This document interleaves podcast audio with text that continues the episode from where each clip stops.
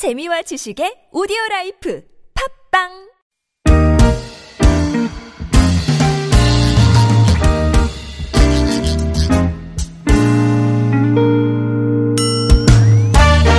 서울 속으로 2부 시작됐습니다. 화요일 이 시간은 건강상담으로 마련하고 있습니다.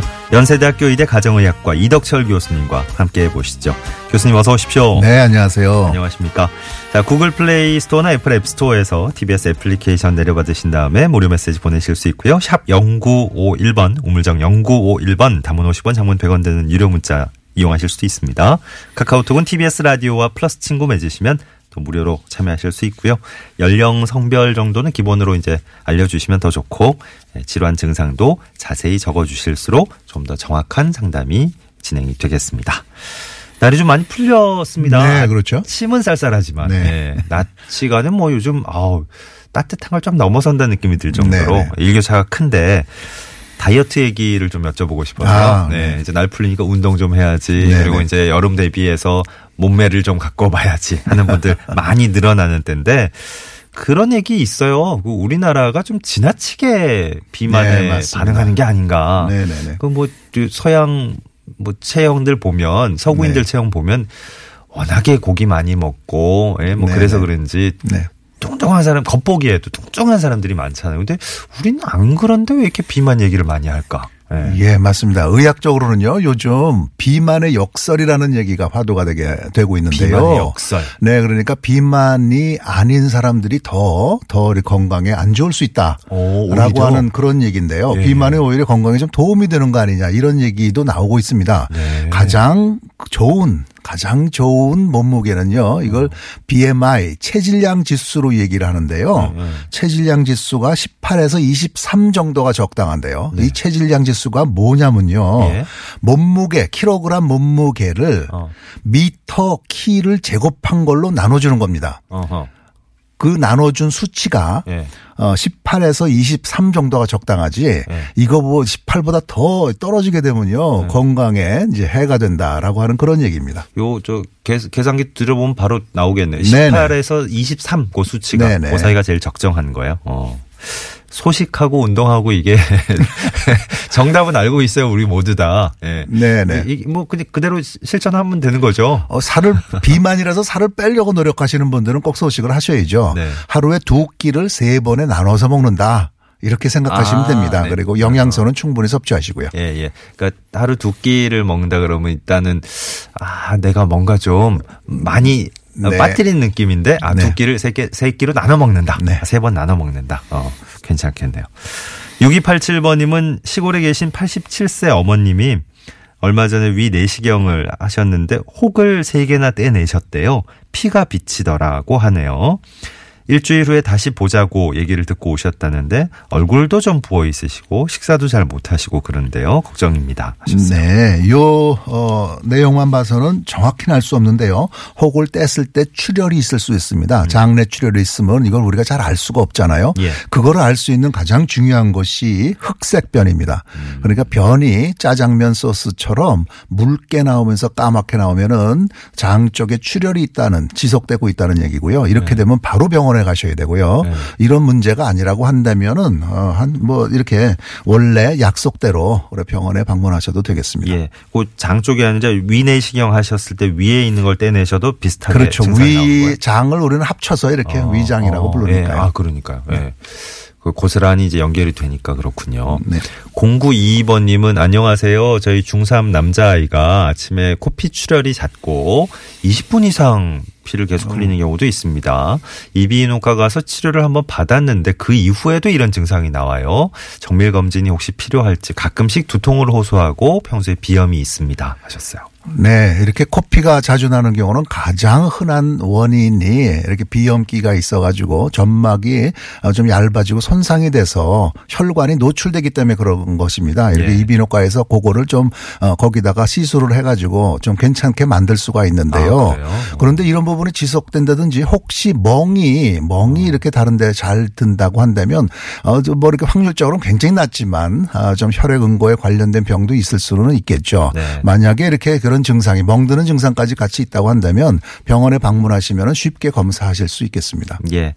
어, 앞서 4199번 님도 어, 15세 여자 아이 예, 네. 키우고 있는데 자주 코피를 흘린다 그러셨거든요. 예, 이 대답으로 좀 가르, 가름이 될 것 같습니다. 어, 생각대로 님도 어디서 약간 그 과체중이 더 건강하다고 얘기를 네. 들으셨었대요. 예, 저희가 이제 얘기하다 보니까 혹시 오해하실까봐 저희가 뭐 비만을 권장하거나. 이런 의도는 전혀 없습니다. 아까 저 체질량 지수도 18에서 23, 그 네. 사이가 제일 적정하다, 아, 제일 좋다 이런 얘기도 해주셨고요. 한번 이렇게 계산해 보세요. 예. 아, 그, 어, 몸무게를 키의 제곱으로 나눈 거. 그렇죠. 아, 킬로그램 몸무게를 네. 키 미터로 된 아, 키입니다. 그러니까 거. 내가 네. 170cm면 1.7 제곱이죠. 네, 알겠습니다. 어, 오랜만에 수학하시기 조금 까다로우시면 계산기도 들여보시면 됩니다. 네. 아, 예쁜 매화님, 몇 개월 전부터 등이 심하게 가렵습니다. 어, 나이는 49세 여성이고요. 이유를 좀 알고 싶은데, 어, 알러지 검사 같은 걸 해봐야 될까요? 하셨네요. 아, 되게 알러지 검사가 필요한 경우는요. 이렇게 해서 피부 발진이 있거나 두드러기 같은 그런 부분이 있을 때 얘기고요. 음. 겨울철에 이렇게 가려운 경우는 대부분은 피부 건조증이 좀 많은 원인을 차지하고 있습니다. 음. 그래서 일단은 뭐 이렇게 로션 같은 거를 보습제 같은 거를 좀 사용해 보시고 네. 피부에 어떤 병변이 있을 때는 좀 알러지 검사도 필요하시겠습니다. 예. 요즘 워낙에 또 현대인들이 아토피 때문에 네, 걱정들을 네. 많이 하니까 이게 아토피 증상이 혹시 뭐 어, 몸의 일부분만 나타나고 이럴 수도 있나요? 일단은 잘 나타나는 부위가 있는데 아, 전신적으로 그래요? 나타나죠. 손목이라든지 네네네. 팔꿈치라든지 네. 이런 부위에 잘 나타납니다. 음흠. 그렇지만 전신적으로 나타나는 거죠. 알겠습니다. 0808번님이 30대 여성인데요. 엉덩이에 뾰루지 같은 종기가 자주 생기고 이게 의자에 앉으면 아픈 정도입니다. 왜 그럴까요? 하셨습니다. 네, 대개는 모공이라고 하는 곳이 있는데요. 여기에 균이 들어가게 되면은 이것이 골마가지고 어 거의 고름이 차는 경우도 있습니다. 네. 예, 예. 그래서 좀 하루 이틀 지나보다가 자꾸 이것이 더 심해지면은요 항생제를 좀 써야 되기 때문에요. 어. 병원에 방문하시는 것이 좋겠습니다. 예. 그래요. 서훈님은 안녕하세요. 40대 초반 여성입니다. 전에는 안 그랬는데, 아유, 요런 증상 저희가 간혹 이제 호소하시는 분들이 네, 있는데, 네, 아, 네. 이분도 비슷한 증상이시네.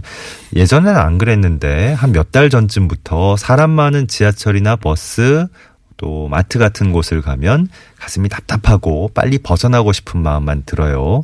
요즘은 엘리베이터 타는 것도 힘듭니다. 왜 이럴까요? 하셨네요. 어, 이게 정도가 그렇게 심한 거는 아니지만은 음. 폐쇄 공포증이라고 하는 것이 있습니다. 그러니까 좀 답답한 공간에 있을 때 네. 갑자기 이렇게 두려움이 오면서 일종의 어떤 공황장애 같은 어, 거죠. 공황장애. 그런 식으로 감정이 이렇게 몰려오는 경우가 있거든요. 예. 그 원인이 분명히 뭔지는 알 수 없죠. 그렇게 무의식적인 어떤 네. 그런 감정적인 반응이죠. 네. 어, 이런 경우에는 될 수 있으면 그 상태를 좀 피하시는 것이 좋겠고요. 예. 만약에 이런 증상이 굉장히 심하게 나타난다고 한다면 약물 도 도움이 되기 때문에 네. 병원에서 어, 그 정신건강의학과로 이름이 바뀌었죠. 음. 거기서 이제 좀 처방을 받으십시오. 예. 공황장애도 참 오랜만에 이제 저희 상담 시간에 등장한 용어인데, 네. 어, 이게 일반인들에게도 널리 알려진 게 뭐 불과 얼마 안 됐어요. 아, 네, 그렇죠. 뭐 TV, 네. 통, TV라든지 뭐 이런 각종 매체를 통해서 어, 네. 음. 유명인들이 이제 공황 장애를 겪고 있다, 어, 어려움을 이제 호소하면서 음. 일반인들에게 널리 알려지게 되는데 이게, 어, 일반적으로 좀 이렇게 쉽, 아니, 뭐 표현이 좀 그렇지만, 예. 쉽게 걸릴 가능성도 있는 아, 겁니까? 물론이죠. 어. 사실은 저는요, 네. 누구도 공황장애 가능성은 있다고 생각을 하고 어. 있습니다. 이렇게 평상시, 네. 어, 이렇게 일 같은 거를 통해서 이렇게 우리의 자아가 좀 두꺼워졌다 그럴까요? 이럴 때는 괜찮은데 어떤 스트레스가 있거나 어떤 특별한 일이 있을 때는 누구도 공황장애에 들어갈 수 있는 것이거든요. 뭐 그러니까 어- 어떤 식으로 판단을 어, 해야 되나요? 어디 가슴이 터질 것 같고요. 내가 그 숨이 답답해서 살지 못할 것 같고 아까 아까 곧 죽을 것그 같은 증, 증상이시죠. 예. 예. 터져나갈 것 같은 어. 곧 죽을 것 같은 어떤 그런 그런 상황이 이렇게 벌어지는 것입니다. 네. 이런 증상이 있을 때 어, 나만 내가 뭔가 약해서 특별한 어떤 사람인가 보다 생각하실 음. 필요가 없는 것이 예. 우리 누구도 그런 가능성 갖고 있다는 거죠. 네, 네. 알겠습니다. 태훈님은 48세 남성이라고 하셨고요. 한 일주일 전쯤부터 왼쪽 편도선이 부은 것처럼 목이 좀 얼얼한 느낌이었어요. 한 사흘 전쯤부터는 혀 왼쪽이 얼얼한 느낌이더니 하얀 염증이 생겼습니다. 이런 경우가 처음인데 혹시나 무슨 좀 큰 병이 아닐까 걱정을 하고 계세요. 이비인후과 가서 한번 살펴보면 될까요? 하셨네요. 네, 이비인후과 가서 진찰 한번 받아보시면 좋겠고요. 음. 큰 병인지 아닌지를 가려낼 수 있는 가장 중요한 진단 기구 중에 하나가 예. 기간입니다. 기간. 기간. 예, 그래가지고 3일 정도까지는 괜찮고요. 한 예. 일주일을 넘어가면서 어떤 증상이 지속된다고 한다면 어, 어 떤 좀 뿌리 깊은 병이 아닐까 꼭 어. 진찰을 받아보셔야 됩니다. 예.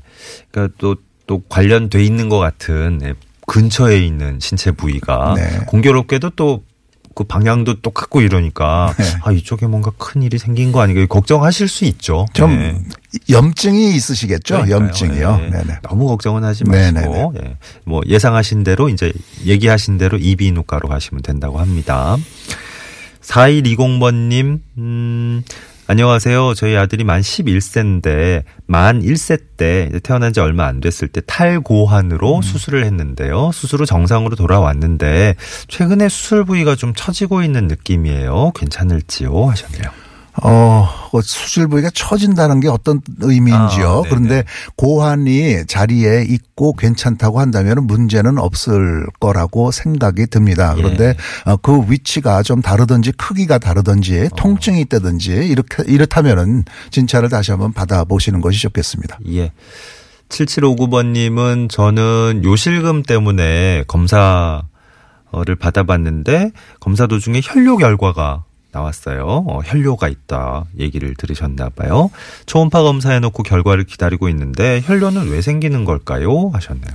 네, 혈뇨는요. 혈뇨는 콩 팥에서부터 요관, 방광까지 소변이 만들어지고 걸러지는 모든 곳에서 이상이 있을 때 혈뇨가 있을 수 있습니다. 그런데 단 이렇게 해서 그 생리가 있는 여성들은요. 이렇게 생리 주기에 따라서 혈뇨가 좀 있을 수가 있기 때문에 이때는 이상이라고 생각하진 않고요. 네. 폐경기 여성이라든지 남성이 미세 혈뇨가 있을 때는 혹시는 그것이 중요한 병일 수도 있으니까 네. 어떤 암을 얘기하는 거죠. 그렇기 네, 때문에 네, 네. 꼭 한번 어, 검사는 좀 받아 보셔야 됩니다. 예. 대부분의 경우는 이런 중요한 병보다는요 어, 이렇게 콩팥에 그 염증이 있거나 어, 어, 이유를 알 수 없지만 건강에는 큰 문제를 일으키지 않는 경우가 대부분입니다. 네, 그렇군요. 6970번님은 82세 할머님에 대한 질문을 하셨는데 본인은 아니신 것 같아요. 네. 어, 식사하시고 나서 2시간 정도 지나면 또 배가 고프다 그러시고 어. 떤 때는 자정을 넘겨서 어, 그 시간에도 식탁에서 먹을 거 찾아 드시고 그러니까 자주 저 배고픔을 느끼시는구나. 예. 네. 그건 이유가 뭘까요? 하셨네요. 어, 뭐 일반적인 현상일 수도 있겠지만 가장 중요한 것은 우선 당뇨가 아닌지 한번 생각해 보셔야 됩니다. 음. 당뇨병이라고 하는 거는 어, 소변을 통해서 포도당이 나가는 거기 때문에요. 네. 자꾸 에너지, 그 영양소가 소실되니까 허기짐을 많이 초기에는 느끼게 어, 되죠. 예. 예. 저희 뭐 그 의료 전문가들이 보시기에는 제일 또 요즘 격- 걱정스러운 것이 일반인들이 너무 이제 여기저기서 정보를 보고 듣는 맞습니다. 게 많아가지고 맞습니다. 이게 네. 잘못 자가 진단하시는 경우가 네, 있잖아요. 저도 이런 걸 보고 딱 저 떠오른 것이 드라마의 한 장면인데 어. 가끔 이제 뭐 이렇게 파킨슨병이나 네. 이런 쪽으로 연관 짓는 장면 이런 이런 걸로 소재를 삼기도 하더라고요. 이게 드시고 나서 돌아서서 어 나 안 먹었으니까 배고파 먹을래. 뭐 이런 혹시 뭐 그런 가능성 아 치, 치매 쪽으로. 네 네 네. 치매 치매도 이렇게 네. 이렇게 어떤 좀그 인지 기능 장애가 많이 떨어졌을 때는 밥 먹은 걸 잊어먹고 또 먹기도 하죠. 근데 네. 여러분 그 우리 배고프고 밥을 먹고 하는 것은요 인지하고 관계가 없이 어. 우리 어떤 자율 신경에 의해서 이렇게 조절되는 것입니다. 예. 그렇기 때문에 식사를 먹은 거를 잊어먹고 또 먹는 그런 게 아니- 아니고 배고프다 그러면서 계속 먹는 거는 음. 네, 좀 네. 에너지 대사에 관련된 문제를 먼저 생각해야죠. 알겠습니다. 어, 도일파파님은 46세 남성입니다. 어깨가 아픈 지 6개월 정도 됐는데, 어, 호전될 기미가 안 보인다 그러셨네요. 교통사고가 한 번 있었는데, 그때부터 목과 어깨가 아팠습니다. 혹시 50견일지, 예. 무거운 짐을 평소에 좀 많이 들고 운전하는 직업 갖고 있습니다. 이유를 뭐라고 봐야 될지 문의하셨습니다. 어, 일단 50견은 어떤 외부적인 충격이 없었을 때 얘기고요. 네. 이렇게 해서 교통사고가 한 번 있었다고 한다면 일단은 그 근육하고 인대가 어떤지를 한번 평가를 해 봐야 됩니다. 예. 그 이후에 그 이후에 별 문제가 없을 때도 아프다고 한다면 이제 어떤 물리치료라든지 대증요법을 사용할 수는 있겠지만요. 네. 정확한 진단이 좀 필요하신 분인 것 같습니다. 네. 어, 평소에 이제 드시는 약이 있는 분들 몇 분 이제 모아서 어, 저희 어, 복용약 예, 복용 처방 특집인가요? 어, 그런 걸 조금 네. 모아볼게요. 5141번님은 일단 47세 남성입니다. 제가 늘 코가 막혀서 하루 두 번 정도는 무조건 코를 좀 뚫어주는 예, 스프레이 쓰고 있습니다. 그중 뭐 광고도 많이 나오고 그죠? 네. 예. 6개월 정도 계속 쓰고 있는데 장기적으로 써도 별 이상이 없을지 문의하셨습니다. 아, 요 약이 어떤 역할이 기능이 뭐냐면요. 혈관을 수축시켜 주는 것입니다. 네. 점막, 코 점막의 혈관을요. 그렇기 때문에 코가 뚫린 것처럼 시원하게 느껴지죠. 네. 근데 이걸 자주 사용하게 되면은 습관성이 되고 그리고 혈관이 이렇게 반응을 잘 안 할 수가 있기 아. 때문에요. 지속적으로 오래 사용하는 거에 대해서는 사용하지 말라고 우리가 권해드리고 있죠. 네. 그러니까 증상이 아주 심할 때만 좀 사용하는 식으로 진행하시는 것이 좋겠습니다. 어. 예. 39, 3927번님, 안녕하세요. 27살 딸, 딸의 엄마입니다. 저희 딸아이가 다이어트 약을, 알약을 2년 이상 먹고 있는데 괜찮을지, 왠지 좀 만져보면 근육도 물렁물렁한 것 같은 그런 느낌이에요. 하셨네요. 음. 어, 다이어트 약이라고 하는 것도 굉장히 종류가 많기 때문에요. 음. 그냥 영양소 정도가 들어가 있다고 한다면 괜찮은데요. 네. 정말 식욕을 억제해주는 그런 다이어트 약이라고 한다면요. 저렇게 오래 장복해서는 안 됩니다. 어허. 어, 우리 몸 속의 에너지 대사 그러니까 배고파서 밥을 먹고 이걸 조절해 주는 거는 굉장히 미세하게 조정이 되어 있는 거거든요. 예. 이거를 오랫동안 뭔가를 어, 컨트롤 해주면 억지로 이렇게 통제를 해주면은 네. 항상 어떤 문제가 일어날 수 있기 때문에요. 예, 예. 한 3개월에서 길게는 6개월, 3개월 정도까지 사용하시는 거를 권해드리고 있습니다. 네. 0622번님은 불면증으로 수면 보조제 먹으면 도움이 좀 되는 느낌인데요. 개인적인 생각에 매일 먹기엔 좀 그렇고 해서 한 2, 3일에 한 번 정도 먹습니다. 계속돼도 괜찮을까요? 하셨네. 수면 보조제 같은 거 이제 의사 처방이 없어도 먹을 수 있는 그런 종류를 드시고 계신가 봐요. 아마 짐작컨대. 네. 수면 보조제라고 보조제니까. 어, 예, 네. 얘기하신 거 봐서는요. 어, 처방전이 없이 드셔도 되는 거는 좀 안심하고 드셔도 됩니다. 그거를 네. 어, 다 이렇게 해서 통제를 하고 있기 때문에요. 예. 정말 수면제라고 한다면 이렇게 장복하는 게 좋지는 않죠. 네, 네. 하나만 더 볼까요? 마지막으로. 2442번님, 평소에 입안이나 혀에 염증이 잘 생겨요. 감기도 좀 심하고요. 음. 어, 예, 이렇게 구내염이 이렇게 잘 생기시는 분들이 계시거든요. 그게 어떤 면역하고 관계가 된다라고 하는 거는 우리가 알고 있지만은 이 부분을 어떻게 하면 좀 다르게 해드릴까, 좋게 만들어드릴까는 아직까지 의학에서 완전한 해결책을 갖고 있지 않습니다. 감기도 마찬가지겠죠. 예, 감기도요. 네네. 다만 이렇게 규칙적인 운동하시고요. 건강한 생활 습관 하시고 어. 영양소 보충을 충분히 해드리는 거를 음. 어, 추천해드리고 있습니다. 알겠습니다. 자, 연세대학교 의대 가정의학과 이덕철 교수님과 함께한 시간. 이렇게 또 오늘도 역시 금마무리를 하게 되네요. 네, 오늘도 감사했습니다. 네, 감사합니다. 고맙습니다. 네, 나 때문에 이제 봄 기온이 한껏 더 어, 부쩍 더 높아질 것 같아요. 5344-0922 그리고 서훈님께 선물 전해드리면서 오늘 서울 속으로 물러갑니다. 끝곡은 미성님의 신청곡 로이킴의 봄봄봄 흐르고 있어요. 오늘도 행복한 하루 보내시고 내일 아침에 다시 뵙죠. 고맙습니다. 앉아 있었던 그 벤치 옆에 나무도 아직도 남아 있네요. 살아가다 보면 잊혀질 했지.